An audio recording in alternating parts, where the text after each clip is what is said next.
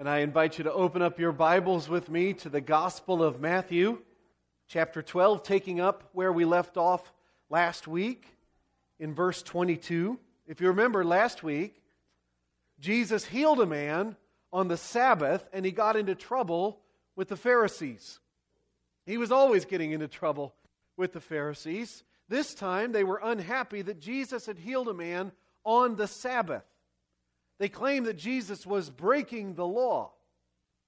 But Jesus countered by saying that he was the law. He claimed to be the king of rest, the Lord of the Sabbath, greater than King David, greater than the Levitical priesthood, greater than the temple that stood for the very people of God, greater even than the law of God itself. He said, The Son of Man is Lord of the Sabbath. And Matthew, the evangelist, said, You better believe he is. He said, He is the suffering servant of Isaiah. He's so gentle, he won't break a bruised reed. He's so humble in heart, he won't snuff out a smoldering wick. And in his name, the nations will put their hope. Jesus is the King of rest. Well, that's not how the Pharisees thought that interaction was going to go. That's not how they wanted it to go. They were so rip roaring mad that they began to plot out how they could kill Jesus. And in today's passage, they came up with an idea. It's a really bad idea. But if this idea had worked, it would mean the end of Jesus. They decided to claim that, that not only was he a Sabbath breaker, that he wasn't the king of rest, but he was actually the king. I can't believe we're going to say this the king of demons. Yes, you heard me right. Jesus was claiming to be the king of rest. But the Pharisees were claiming that he was instead the king of demons, or at least working with and for the king of demons. Now, I'm sure you did not come today to church wondering if Jesus was in league with Satan. Maybe you did. Did anybody come with that burning question? I didn't think so. You came this morning just to give thanksgiving. But aren't you just so thankful that this is true? That's what I want to call this message this morning. So thankful. Because there are at least three big things in today's passage that we should be rejoicing about every single day that we live. So very thankful. Let's pray together, and then I'll show you what I mean. Lord, we have so much to be thankful for 10,000 reasons, and then forevermore. We came up with a dozen real quick, just, just for each other this morning. And then we sang about so many more, including, We are who you say we are. How precious that truth is. Lord, there's precious truth in here about who Jesus is and what this means for our lives today that should make us forever grateful. So, Lord, show us this. Open our eyes to see wonderful things in your word and impress them on our hearts so that our hearts are led to worship and you would orient us into this next week. Would you focus us now, Lord? We pray in the name of this Jesus, the one we believe is the suffering servant, the one we believe is the King of rest. No matter what the world says about him, we believe in him. And we pray, he's the same yesterday, today, and tomorrow. And we pray in his name, Jesus. Amen. The story starts with someone who had very little to be thankful for. Look down at verse 22. They brought him, they brought to, they brought him, Jesus, a demon possessed man who was blind and mute. And Jesus healed him so that he could both talk and see. All the people were astonished and said, Could this be the son of David? Isn't that amazing? These people sure thought so. They, they were amazed, they were astonished. Think about what this man's life was like before Jesus healed him. He could not see, and he could not talk. So he was cut off in significant ways from the people around him. But even worse, inside of him was an evil spirit. He couldn't see, but he was tormented by this demon, and he couldn't tell anybody what that was like. Can you imagine being him? We don't know what it was like. We don't know what forms that possession, oppression took beyond this blindness and muteness. He was shut in himself with a demon. And Jesus healed him. I'll bet he was thankful. The demon was gone. It, Matthew goes, Matthew makes it very clear he could now talk what he might say, and that he could now see. And everybody was astonished, and they said, Is this, is this, is this the Messiah? That's the kind of thing the Messiah is supposed to do. Could this be the son of David? And we say, Of course. And we're so thankful he is. And the Pharisees said, No way. Nuh uh. Look at verse 24. But when the Pharisees heard this, they said, It is only by Beelzebub, the prince of demons, that this fellow drives out demons. What? Did they just go there? Did they just say what I think they said? Notice that they do not dispute the miracle. Nobody said, well, that guy isn't really healed. That demon's still hanging around. Oh, I, he can't really talk. He can't really see. That had nothing to do with Jesus. They can't argue with the miracle. So they argue with the only thing they can think of to argue with. They claim that Jesus is in league with Satan. It's only by the Lord of the heap the Lord of the flies, the prince of demons, Satan himself, that this fellow drives out demons. The New Living Translation puts verse 24 this way No wonder he can cast out demons. He gets his power from Satan, the prince of demons. Now, that's crazy to say. That is absolutely absurd. But if they could convince everybody that Jesus was an evil sorcerer in league with Satan, then it would be a capital offense. And Jesus will be put to death and they wouldn't have their problem with him anymore. Jesus said back in chapter 10 that they were going to call him this. Remember that? And he should expect that we are going to get the same. Have you been called in league with Satan yet? Just wait. Jesus said, It is enough for the student to be like his teacher and the servant like his master. If the head of the house has been called Beelzebub, how much more the members of the household? They called Jesus Beelzebub or in partnership with Beelzebub. But we know better. And we are so thankful that it's not true, that this is slander. Now, I'm serious here. This is point number one of three this morning. We can be so thankful that Jesus is not in league with Satan. I know it sounds silly to say, but aren't you grateful that it's true? I mean, just, just for a second, think about what if he was? Okay, don't think about it anymore. That's enough. We don't need to go there for very long to be incredibly grateful for the, the truth. In verse 25, Jesus starts to fight back with the truth. Look at verse 25. Jesus knew their thoughts and said to them, Every kingdom divided against itself will be ruined, and every city or household divided against itself will not stand.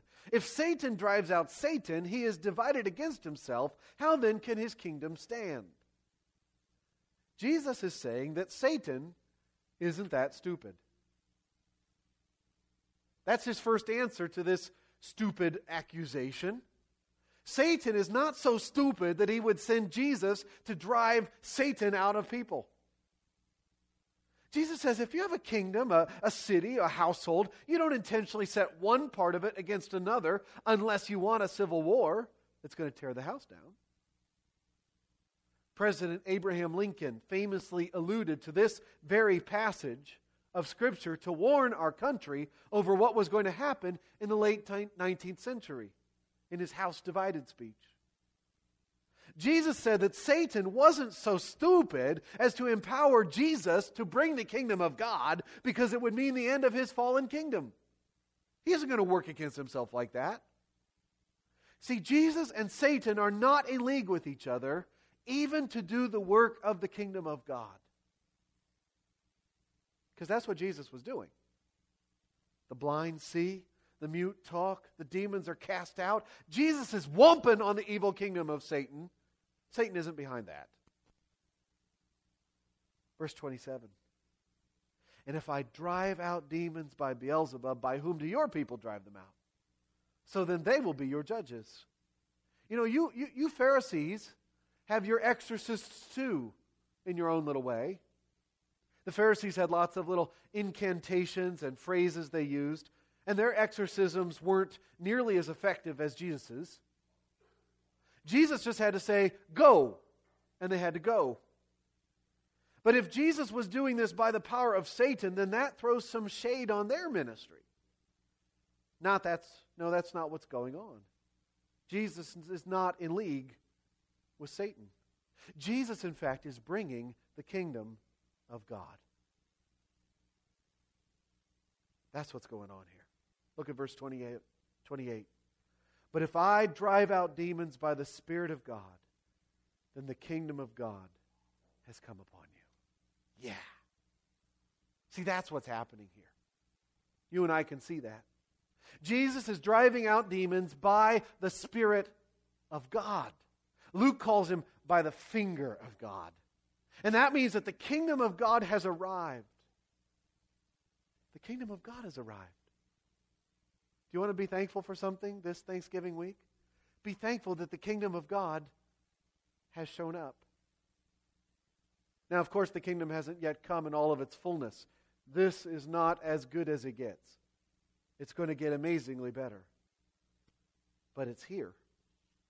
The king has arrived, so the kingdom has arrived, and we have everything to be thankful for. Because think of this Jesus is much stronger than Satan. Not only are they not on the same team, they're on opposing teams, but they're not on equal teams. Jesus is so much stronger than Satan. It's not, it's really not much of a contest. Look down at verse 29. Or again, he says, look at it this way. How can anyone enter a strong man's house and carry off his possessions unless he first ties up the strong man? Then he can rob his house. Now, follow Jesus closely here. It might be a little surprising. There's a robber in verse 29. Who's the robber in verse 29? Jesus is, that's right. This is Jesus on a home invasion, okay? Now, who's the strong man that he's robbing? That's Satan, right? Satan's the strong man. Satan is a lot stronger than any of us here on our own. If we went up against Satan all by ourselves, we'd be like the man in verse 22 possessed, oppressed, shut down, beaten. But what if Jesus wants what the strong man has stolen and stockpiled in his house? Is anything going to stop him? Is the strong man? He's a strong man. Can, can Jesus beat the strong man? You bet he can. Jesus can walk into that house, he can tie him up, and he can walk out with, with whatever he wants. I want that. I want him.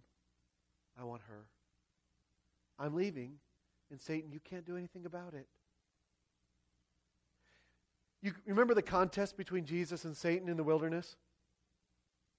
Jesus went 40 days and 40 nights, and it says, and he was hungry. Yeah, I'll bet he was. He didn't eat. And then Satan came after him with temptation after temptation. Who won that one? Jesus did. Really was no contest. There is someone who is stronger than the strong man. Or, or as John says, the one who is in you is greater than he who is in the world.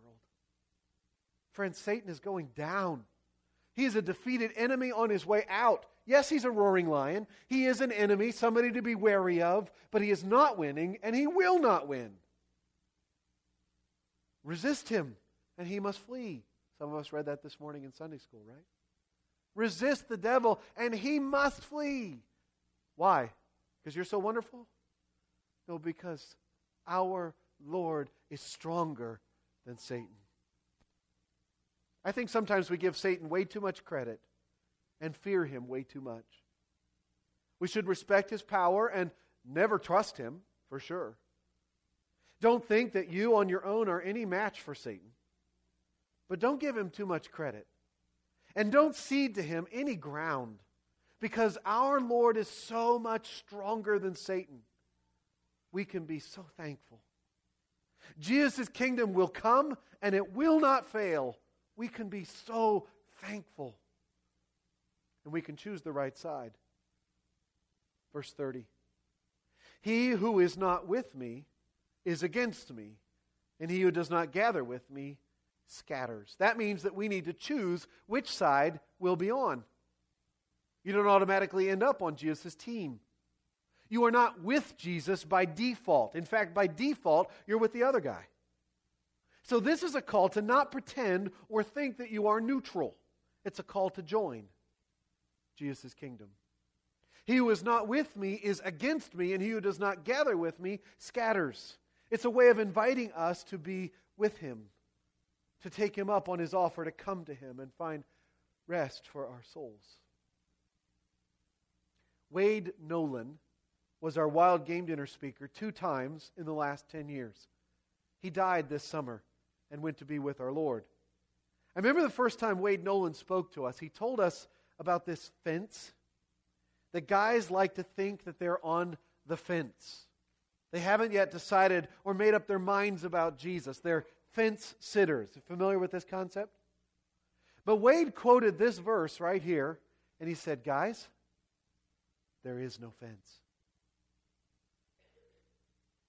Jesus said, If you are not with me, you're against me. So this is not a call to get off the fence. It's a call to make sure you're on the right side because there is no fence. And the right side is Jesus' side because he's going to win. So thankful that Jesus is so much stronger than Satan. Do you need to hear that this Thanksgiving week? Does it seem to you like the opposite is true? Or even that Satan is winning? That's not true. That's not at all how it is. Satan is alive and a dangerous enemy, but he is a defeated enemy on a short leash.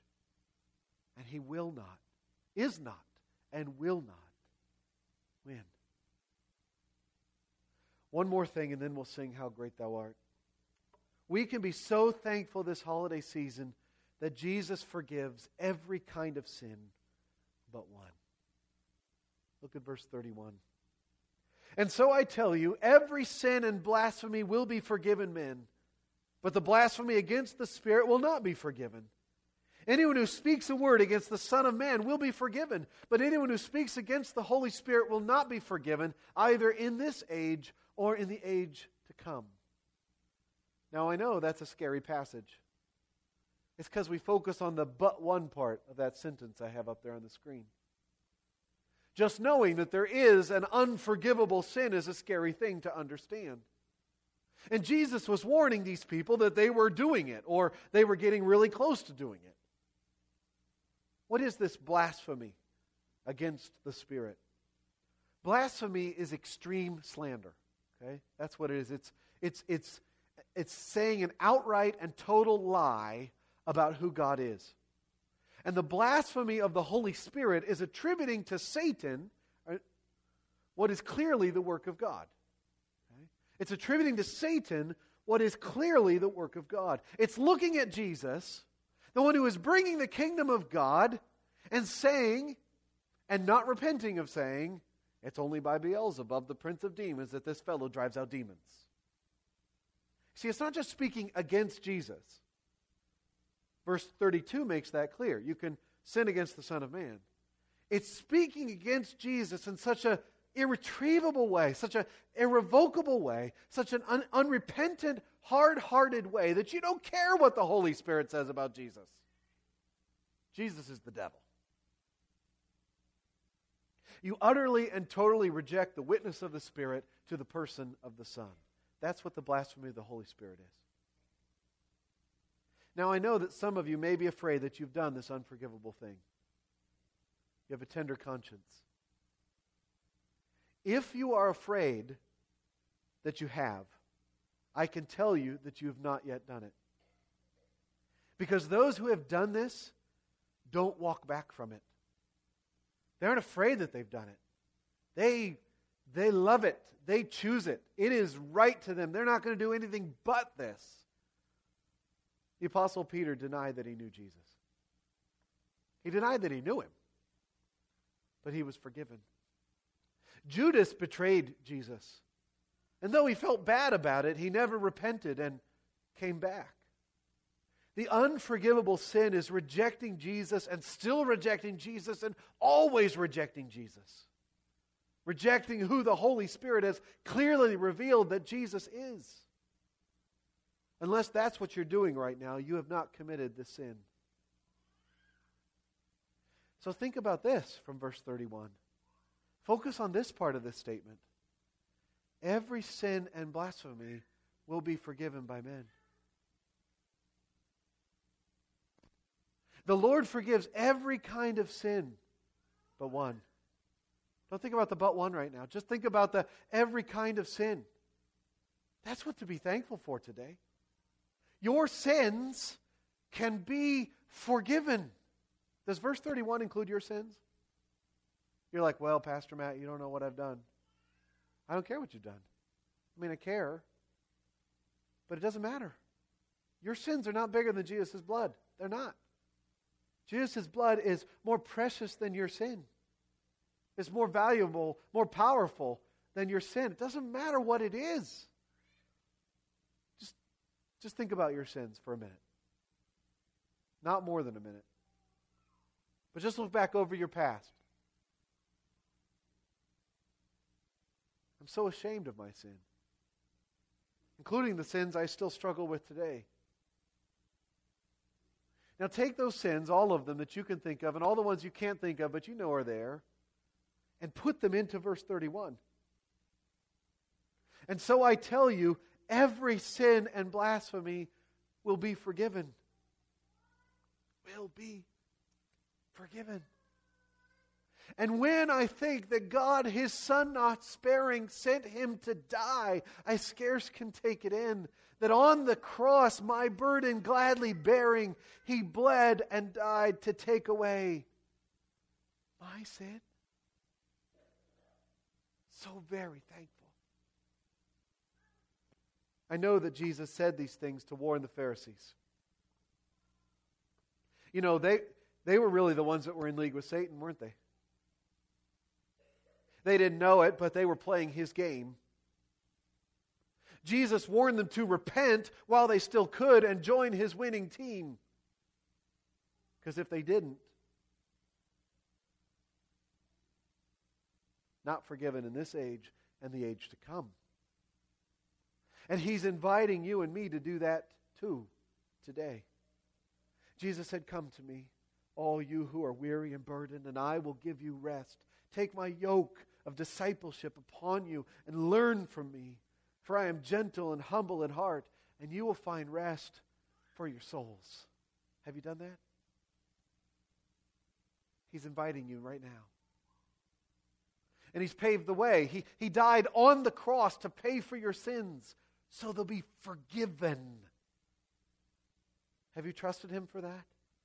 He's inviting you now. And there's no sin that's too big for him to forgive. Certainly, if you reject him, he will reject you. But if you want to come to him, he will in no way leave you out. He is so strong, stronger than the strong man. He is mighty to save. He is bringing his kingdom, which will rule over all.